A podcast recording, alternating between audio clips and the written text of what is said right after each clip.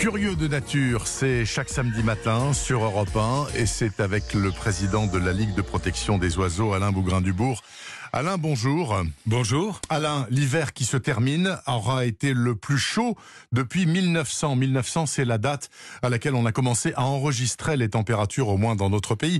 Est-ce que cette situation a eu ou aura d'ores et déjà un impact direct sur la faune? Ben, pour commencer, effectivement, Bernard, je vous confirme, la moyenne des températures a dépassé les 8 degrés, c'est-à-dire 2 ou 3 degrés de plus que la normale de saison, avec des pics de 25 degrés dans le sud-ouest. et cette situation exceptionnelle a évidemment modifié les comportements de la faune et de la flore. Alors, si vous le voulez bien, on va commencer avec les oiseaux, où l'on a une multitude d'observations prouvant une période de reproduction anticipé. Mhm. Alors sur l'étang des Rochettes par exemple en Vendée, on a pu voir le 15 février des grèbes avec leurs poussins sur le dos, alors que les premières éclosions ont lieu en principe fin mars. Même chose avec une nichée de Arle-Bièvre, c'est une sorte de canard piscivore dans le Jura.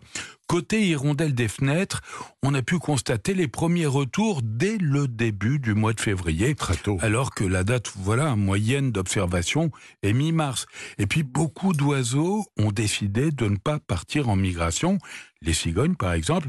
La LPO en a compté 120 en Charente-Maritime on peut penser qu'il y en a plus de 1500 qui sont restés chez nous, ce qui euh, du reste leur a épargné un voyage souvent meurtrier. Les mammifères euh, ont aussi changé leur comportement ou pas? Alors le professeur euh, Moutou, spécialiste des mammifères, m'a confirmé qu'il y a eu de nombreux mouvements de hérissons le soir en février, alors qu'ils sortent d'hibernation en principe en mars-avril.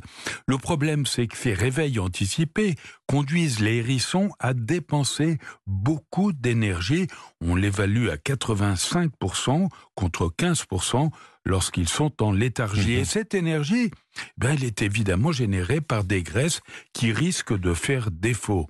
Autre constat, les chauves-souris qu'on a vu sortir euh, par des soirées de 10 à 12 degrés, alors qu'elles aussi attendent en principe le mois de mars?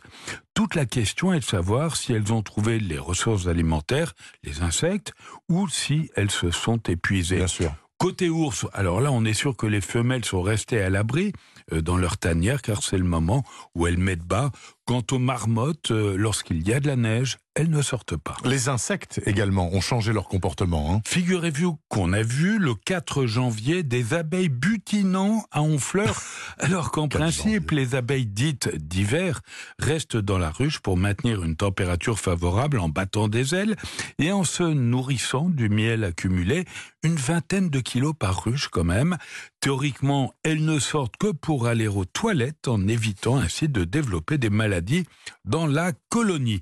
Mais, mais le réchauffement peut avoir un autre impact sur d'autres insectes, les pucerons russes du blé dont une étude américaine vient de révéler euh, que le réchauffement va favoriser leur développement au point d'augmenter de 3% les dégâts aux récoltes qu'ils provoquent. En conclusion, Bernard, on, se retrouve devant une situation tout à fait inédite. Tous les naturalistes ont enregistré des modifications de comportement de la faune, mais on ne pourra en tirer un enseignement que dans quelques années si les températures se maintiennent et ça pourrait arriver. Et bien entendu, ce n'est pas souhaitable, mais ça risque quand même d'arriver. Merci beaucoup Alain Beaugrain-Dubourg. Tout cela est parfaitement noté. Je vous souhaite une très bonne semaine de naturaliste.